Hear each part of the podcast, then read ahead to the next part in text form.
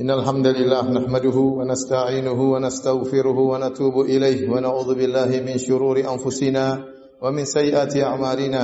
من يهده الله فلا مضل له ومن يضلل فلا هادي له. وأشهد أن لا إله إلا الله وحده لا شريك له. وأشهد أن محمدا عبده ورسوله لا نبي بعده. يا أيها الذين آمنوا اتقوا الله حق تقاته ولا تموتن إلا وأنتم مسلمون. يا أيها الناس اتقوا ربكم الذي خلقكم من نفس واحدة وخلق منها زوجها وبث منهما رجالا كثيرا ونساء واتقوا الله الذي تساءلون به والأرحام إن الله كان عليكم رقيبا يا أيها الذين آمنوا اتقوا الله وقولوا قولا سديدا يصلح لكم أعمالكم ويغفر لكم ذنوبكم ومن يطع الله ورسوله فقد فاز فوزا عظيما أما بعد فإن أصدق الحديث كتاب الله وخير الهدى هدى محمد صلى الله عليه وسلم وشر الأمور محدثاتها وكل محدثة بدعة وكل بدعة ضلالة وكل ضلالة في النار معاشر المسلمين أوصي نفسي وإياكم بتقوى الله فقد فاز المتقون Sungguhnya suatu kata yang mudah diucapkan oleh para lelaki di lisan akan tapi dampaknya sangat luar biasa menghancurkan kebahagiaan rumah tangga, memisahkan antara seorang yang mencintai dengan yang dicintai, memisahkan antara anak-anak dengan orang tuanya, menjadikan anak-anak anak-anak yang terlantar, menghancurkan kebahagiaan dan masa depan mereka. Kata tersebut adalah kata cerai. Sungguhnya cerai adalah perkara yang sangat dicintai oleh iblis. Dari Jabir bin Abdullah radhiyallahu taala anhu, bahwasanya Rasulullah sallallahu alaihi wasallam bersabda, "Inna iblis yad'u arsyahu 'alal ma' thumma yab'athu sarayahu." Sungguhnya iblis meletakkan singgasananya di atas air, lantas ia pun mengirim pasukannya untuk menggoda manusia. Fa'adnahum minhum fa'adnahum minhum manzilatan a'dhamuhum fitnah. Yang paling dekat kedudukannya dengan iblis adalah anak buahnya yang paling besar fitnahnya bagi manusia. Fayaji'u ahaduhum Kemudian setelah mereka menggoda manusia, mereka pun melaporkan godaan mereka kepada iblis. Maka datang salah satu di antara mereka. Kemudian berkata, Ini qad fa'altu kada wa kada. Sungguhnya aku telah melakukan ini demikian dan demikian. Kata iblis, ma sana'ta syai'an. Kau belum melakukan apa-apa. Terus ada yang melapor tentang kegiatan mereka dan godaan mereka. Sampai datang salah satu dari anggota iblis. Kemudian berkata, Ma taraktuhu hatta farraqtu bainahu wa baina imraatihi. Aku terus menggoda lelaki tersebut. Aku terus menggodanya, aku tidak meninggalkan dia sampai akhirnya dia menceraikan istrinya. Maka fayurinihi minhu, maka iblis pun mendekatkan anak buahnya tadi kepada iblis, kemudian iblis berkata, "Ni'ma anta, engkau adalah anak buah yang terhebat." Hadis ini hadis yang sahih diriwayatkan oleh Imam Muslim. Kenapa iblis senang dengan perceraian? Karena dengan terjadinya perceraian, maka banyak kemudaratan yang timbul, banyak ya kerusakan yang terjadi dalam kehidupan rumah tangga. Kita bisa bayangkan bagaimana susahnya seorang wanita tatkala menjadi janda. Bagaimana susahnya anak-anak tatkala tidak dirawat langsung oleh ayah dan ibunya, jauh dari sentuhan kasih sayang orang tua mereka. Ma'asyiral muslimin, Demikian juga selain iblis suka dengan perceraian, ternyata perceraian juga disukai oleh para penyihir. Allah Subhanahu wa taala menyebutkan hal ini dalam Al-Qur'anul Karim. Kata Allah Subhanahu wa taala, "Wa yata'allamuna minhuma ma yufarriquna bihi bainal mar'i wa zawjihi." Mereka belajar sihir untuk memisahkan antara seorang suami dengan istrinya. Maka kita harus sadar akan hal ini bahwasanya perceraian adalah salah satu program iblis yang terbesar. Jangan sampai seorang laki begitu emosi lantas menjatuhkan talak terhadap istrinya. Bahkan Allah Subhanahu wa taala menurunkan satu surat khusus tentang perceraian yang Allah sebutkan atau disebut dengan surat At-Talaq, surat perceraian. Kita akan sebutkan sebagian ayat-ayat tersebut dengan menyebutkan hukum-hukum yang berlaku tentang masalah perceraian. Kenapa hal ini perlu kita saling mengingatkan? Karena betapa banyak orang yang menggampangkan perceraian. Betapa banyak lelaki begitu marah sedikit langsung dia jatuhkan talak. Betapa banyak lelaki tatkala menjatuhkan talak tidak mengerti hukum. Dia mentalak istrinya tidak pada waktu yang tepat. Betapa banyak lelaki sudah menjatuhkan talak berulang-ulang. Sampai dia tidak dia tidak tahu lagi berapa talak yang telah dia jatuhkan. Ini menunjukkan dia sangat menggampangkan masalah perceraian. Demikian juga betapa banyak wanita yang menggampangkan permasalahan perceraian. Begitu ada permasalahan sedikit saja lantas minta agar suaminya menceraikannya. Padahal Nabi sallallahu alaihi wasallam pernah mengingatkan akan hal ini bahwasanya minta cerai tanpa ada sebab yang syar'i merupakan dosa besar. Dalam Sunan Abi Daud, Nabi sallallahu alaihi wasallam bersabda, "Ayyuma imra'atin sa'alat zawjaha talaqan fi ghairi ma ba'sin fa haramun 'alaiha raihatul jannah." Wanita mana saja yang minta cerai kepada suaminya tanpa ada sebab yang syar'i, maka haram bagi dia aroma harumnya surga. Jangankan surga yang haram baginya, bukan cuma surga yang haram baginya, bahkan bau surga haram baginya. Padahal aroma harumnya surga tercium sebelum sampai ke surga sekian tahun perjalanan. Para hadirin yang rahmati Subhanahu wa taala, bagaimana kita mendapati seorang wanita sedikit-sedikit minta cerai, bahkan menantang sang suami, kalau kau benar-benar jantan, kalau kau benar-benar seorang suami, ceraikan aku. Kemudian sang suami pun terprovokasi akhirnya menjatuhkan cerai kepada istrinya. Ini semua menunjukkan bahwasanya tidak ada perhatian tentang masalah fikih cerai, baik laki-laki maupun wanita. Allah Subhanahu wa taala berfirman di awal surat At-Talaq, Ya ayuhan nabi, idza talaqtumun nisaa fatalliquhunna liiddatihinna wa ahsul iddah wattaqullaha rabbakum. Wahai nabi, dan ini khitab ditujukan kepada nabi dan ditujukan kepada kaum mukmin secara umum. Jika kalian menceraikan istri-istri kalian, kalian, maka jatuhkanlah talak dengan perhatikan iddahnya. Yaitu kata para ulama, seorang tidak boleh menceraikan istrinya kecuali dengan tolak sunni, yaitu tolak yang benar. Talak yang benar. Bagaimana talak yang benar? yaitu dia menjatuhkan talak kepada istrinya tatkala istrinya dalam kondisi suci dan belum dia gauli dan dia menjatuhkan talak satu itu talak yang benar adapun dia serta merta marah menjatuhkan talak tanpa melihat kondisi istrinya kondisi istrinya dalam kondisi haid kemudian dijatuhkan talak maka ini talak yang haram atau istrinya dalam kondisi suci namun sudah dia gauli dia jatuhkan talak maka ini juga talak yang haram atau dia jatuhkan talak langsung talak tiga, maka ini juga talak yang haram dan betapa banyak lelaki tidak tahu hukum masalah ini. Ini peringatan dari Allah Subhanahu wa taala. Seorang lelaki harusnya lebih cerdas, lebih bijak dari seorang wanita. Akalnya sempurna. Harusnya lebih sabar. Begitu ada hal yang membuat dia emosi, maka tidak boleh langsung menjatuhkan talak. Harus lihat situasi dan kondisi istri. Bisa jadi seorang wanita dalam kondisi haid, ternyata emosinya tidak stabil sehingga menimbulkan hal-hal yang menjengkelkan sang suami langsung menjatuhkan talak. Tidak boleh dalam Islam. Kata Allah Subhanahu wa taala, ya, fatalliquhunna li'iddatihinna wa ahsul iddah. Maka ceraikanlah sesuai dengan aturannya. Kalau kamu sudah menceraikan, wa ahsul iddah, maka hitunglah masa iddahnya. Ini pun perlu fikih. Bagaimana masa iddah wanita? Berbeda-beda. Bagaimana wanita yang haid yang masih mengalami haid masa iddahnya berbeda. Bagaimana wanita yang menopause masa iddahnya berbeda. Bagaimana wanita yang hamil masa iddahnya berbeda. Bagaimana wanita yang memang belum haid sama sekali maka masa, iddahnya juga berbeda. Ini harus dipelajari oleh para lelaki. Kemudian kata Allah Subhanahu wa taala, "La tukhrijuhunna min buyutihinna wa la yakhrujna illa ya'tina bi fahishatin mubayyinah."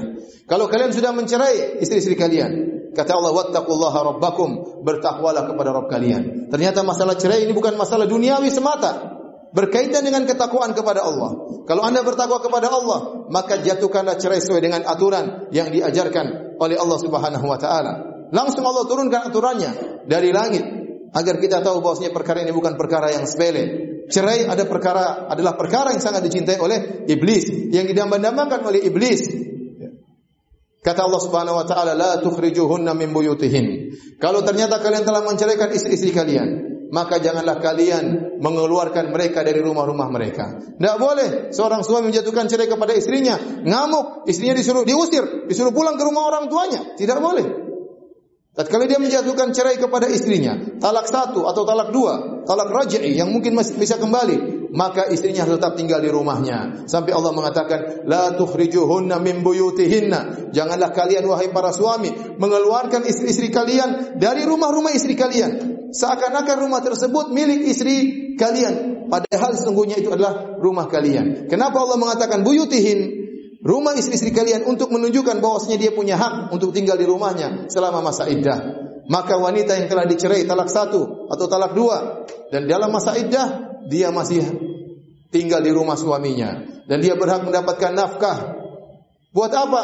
Agar para laki dan para wanita tatkala setelah terjadi perceraian bisa introspeksi diri. Bisa merenungkan tentang kesalahan apa yang mereka lakukan. Jatuhkan talak satu tidak mengapa. Tunggu masa iddah. Kalau ternyata mereka sudah membenahi diri, maka mereka boleh kembali, ya, boleh kembali. Kemudian kata Allah Subhanahu wa taala, "Wala yakhrujna" dan tidak boleh juga para wanita keluar dari rumah mereka. Ya, tidak boleh kemudian tatkala wanita dijatuhkan cerai, kemudian dia pulang ke rumah orang tuanya. Ini juga tidak boleh dalam Islam. La tadri la'alla Allah yuhdithu ba'da dhalika amra. Engkau tidak tahu bisa jadi setelah itu Allah mengadakan satu perkara yang Allah kehendaki. Kemudian kata Allah Subhanahu wa taala, "Fa idza balagna ajalahunna fa amsikuhunna bima'rufin bima'rufin wa ashidu dhawi 'adlin minkum wa aqimu syahadata lillah." Dzalikum yu'adhu bihi man kana yu'minu billahi wal yawmil akhir. Kata Allah kalau kalian sudah menceraikan istri-istri kalian. Kalau Anda telah menceraikan istri Anda dan dia sudah masuk dalam masa iddah dan ternyata masa iddahnya sudah mau berakhir, maka dua pilihan. Famsikuhun nabi ma'ruf, maka rujuklah kepada istrimu dengan cara yang baik atau au fariquhun nabi ma'ruf atau ceraikan dengan cara yang baik. Qadarullah terjadi perceraian. Tapi kalau anda ingin kembali, kembali dengan cara yang baik. Kalau ingin menceraikan, ceraikan dengan cara yang baik. Sebagaimana anda mengambil wanita tersebut dari orang tuanya dengan cara yang baik. Maka kembalikanlah pula dengan cara yang baik. Wa ashidu dawi adli minkum. Dan datangkanlah dua saksi. Jika anda kembali, ternyata perceraian dibatalkan atau tidak dilanjutkan. Maka dihadirkanlah dua orang saksi. Atau sebaliknya jika anda menceraikan, maka hadirkanlah juga dua orang saksi. Dzalikum yu'adhu bihi man kana yu'minu billahi wal yawmil akhir. Wa tilka hududullah. Maka ini adalah peringatan dari Allah Subhanahu wa taala bagi orang yang beriman kepada Allah dan hari akhirat. Oleh karenanya para hadirin, ma'asyiral muslimin terutama anda para suami hendaknya bertakwa kepada Allah Subhanahu wa taala, memperhatikan hukum-hukum cerai, tidak bermudah-mudahan menjatuhkan lafal cerai, menakut-nakuti istri dengan lafal cerai. Sungguhnya hal ini adalah tidak disukai oleh Allah Subhanahu wa taala dan sangat dicintai oleh iblis. Barakallahu li wa lakum fil Qur'an ونفعني وإياكم بما فيه من الآيات والذكر الحكيم. أقول ما تسمعون وأستغفر الله لي ولكم ولسائر المسلمين من كل ذنب وخطيئة فاستغفروه إنه هو الغفور الرحيم.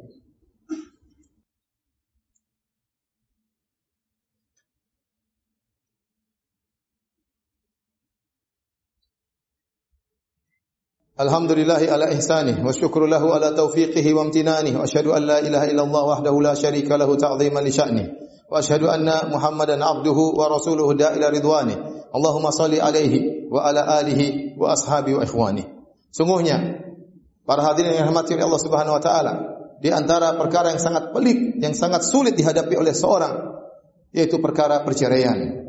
Bagaimana tidak sulit ke rumah tangga yang selama ini dia bina kasih sayang selama ini dia ya pupuk anak-anak yang lahir dari buah pernikahan antara dia dengan istrinya harus hancur tatkala itu. Ini adalah kondisi yang sangat pelik bagi seorang suami maupun seorang istri. Namun barang siapa yang menghadapi kondisi yang sangat sulit ini dengan ketakwaan kepada Allah Subhanahu wa taala, maka Allah akan beri jalan keluar. Oleh karenanya ayat-ayat dalam surat At-Talaq menjanjikan jalan keluar bagi orang yang bertakwa. Setelah Allah menyebutkan tentang masalah tolak, Allah berkata, "Wa may yattaqillaha yaj'al lahu makhraja." Barang siapa yang bertakwa kepada Allah, maka Allah akan berikan solusi baginya. Wa yarzuquhu min haitsu la yahtasib. Dan Allah akan berikan dia rezeki dari arah yang tidak dia sangka-sangka. Wa may yatawakkal 'ala Allah fa huwa hasbuh. Barang siapa yang bertawakal kepada Allah, maka cukuplah Allah baginya. Inna Allah balighu amri, qad ja'ala Allah li kulli syai'in qadra. Dan Allah menyebutkan dalam ayat berikutnya, ya, Wa may yattaqillaha yaj'al lahu min amrihi yusra. Barang siapa yang bertakwa kepada Allah, maka Allah akan mudahkan urusannya. Allah berfirman juga dalam ayat selanjutnya, "Wa may yattaqillaha yukaffir anhu sayyi'atihi wa yu'dhim lahu ajra." Barang siapa yang bertakwa kepada Allah, maka Allah akan hapuskan dosa-dosanya dan Allah akan membesarkan pahalanya. Bertakwa kepada Allah dalam hal apa? Dalam menjatuhkan cerai. Maka seorang tatkala menjatuhkan cerai kepada istrinya, sungguhnya dia tidak hanya bermuamalah dengan istrinya, tapi dia sedang bermuamalah dengan Rabbul Alamin. Allah turunkan hukum-hukum yang berkaitan dengan cerai dan Allah berfirman, "Dza tilka hududullah." Inilah batasan-batasan Allah. Inilah hukum-hukum Allah. Wa may yata'adda hududahu faqad dzalama nafsah. Barang siapa yang melanggar aturan-aturan Allah, maka dia telah mendolimi dirinya sendiri. Lihat betapa banyak perceraian. Tidak mendatangkan kebaikan. Kenapa? Karena tatkala seorang menjatuhkan cerai, dia tidak bertakwa kepada Allah Subhanahu wa taala. Betapa banyak laki begitu emosi menjatuhkan cerai langsung, serta merta menjatuhkan cerai sementara istrinya ternyata dalam kondisi haid. Betapa banyak laki tatkala menjatuhkan cerai langsung talak tiga. Ini juga melanggar syariat. Betapa banyak laki menjatuhkan cerai tatkala dia sudah menggauli istrinya. Ini juga melanggar syariat. Tatkala terjadi perceraian, betapa banyak lelaki yang mengusir istrinya, memulangkan istrinya ke rumah orang tuanya. Ini dia tidak bertakwa kepada Allah tatkala menjatuhkan cerai. Dan betapa banyak wanita tatkala dia diceraikan lantas kabur dari rumahnya, kembali ke rumah orang tuanya. Ini juga tidak bertakwa tatkala terjadi perceraian. Tatkala mereka tidak bertakwa dalam perceraian, maka tidak ada solusi bagi mereka. Mereka menghadapi kehidupan yang sulit. Mereka menghadapi kehidupan yang payah, yang berat bagi mereka setelah terjadi perceraian. Kenapa? Mereka tidak menjalani ketakwaan tatkala dalam proses perceraian. Adapun seorang yang menjatuhkan cerai dengan perhatikan hak hak Allah Subhanahu wa taala, maka tadi Allah janjikan hal yang banyak. Kata Allah ya ja'allahu makhraja. Allah akan berikan dia solusi. Wa yarzuqu min haitsu la yahtasib. Allah akan berikan dia rezeki dari yang tidak sangka-sangka. Allah akan menghapuskan dosa-dosanya. Allah akan mudahkan urusannya dan Allah akan membesarkan pahalanya. Para hadirin hadirat subhanahu wa ta'ala Meskipun ayat-ayat ini berkaitan dengan takwa tatkala menjatuhkan cerai Namun kata para ulama Ayat-ayat ini juga berlaku dalam segala hal permasalahan dalam kehidupan di atas muka bumi ini. Maka barang siapa yang menghadapi permasalahan Dan seorang beriman pasti menghadapi permasalahan. Tidak mungkin seorang beriman tidak dikasih ujian. Bahkan Allah telah menjamin untuk memberikan ujian kepada orang-orang yang beriman.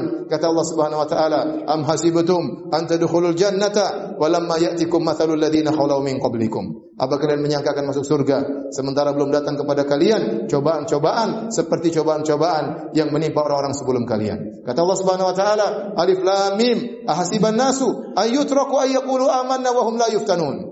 Apakah manusia menyangka mereka dibiarkan mengucapkan kami telah beriman lantas mereka tidak diuji? Walaqad fatanna alladhina min qablihim fala ya'lamanna Allahu alladhina sadaqu wa la ya'lamanna al-kadhibin. Sungguh kami telah menguji orang-orang sebelum mereka agar Allah mengetahui mana di antara iman mereka yang benar dan mana di antara mereka iman mereka yang dusta. Jadi ujian pasti mendatangi kita. Meskipun kita tidak ingin mendapatkan ujian, Allah pasti menguji kita. Namun Allah juga menjanjikan, barang siapa yang diuji, kalau dia bertakwa pasti ada solusinya.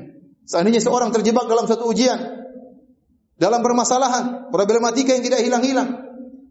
Dia sudah berusaha ternyata tidak hilang-hilang juga permasalahan tersebut. Maka hendaknya dia mencurigai dirinya, mencurigai imannya. Jangan-jangan dia tidak bertakwa kepada Allah Subhanahu wa taala. Barang siapa yang bertakwa, maka solusi itu akan datang cepat atau lambat. Inna Allah malaikatahu yusalluna ala nabi ya ayyuhalladzina amanu sallu alaihi wa sallimu taslima. Allahumma salli ala Muhammad wa ala ali Muhammad kama sallaita ala Ibrahim wa ala ali Ibrahim innaka Hamidum Majid. Wa barik ala Muhammad wa ala ali Muhammad kama barakta ala Ibrahim wa ala ali Ibrahim innaka Hamidum Majid. Allahumma ighfir lil muslimina wal muslimat wal mu'minina wal mu'minat al ahya'i minhum wal amwat innaka sami'un qaribun mujibud da'wat wa yaqdi al hajat. Allahumma ati nufusana taqwaha وزكها أنت خير من زكاها. أنت ولي مولاها ربنا ظلمنا أنفسنا وإن لم تغفر لنا وترحمنا لنكونن من الخاسرين. ربنا اغفر لنا ذنوبنا خطأنا وعمدنا وكل ذلك عندنا. ربنا اغفر لنا ذنوبنا ما قدمنا وما أخرنا وما أسررنا وما أعلنا وما أسرفنا وما أنت أعلم به منا. أنت المقدم وأنت المؤخر لا إله إلا أنت. ربنا آتنا في الدنيا حسنة وفي الآخرة حسنة وقنا عذاب النار وقنا عذاب النار وقنا عذاب النار وأقيموا الصلاة.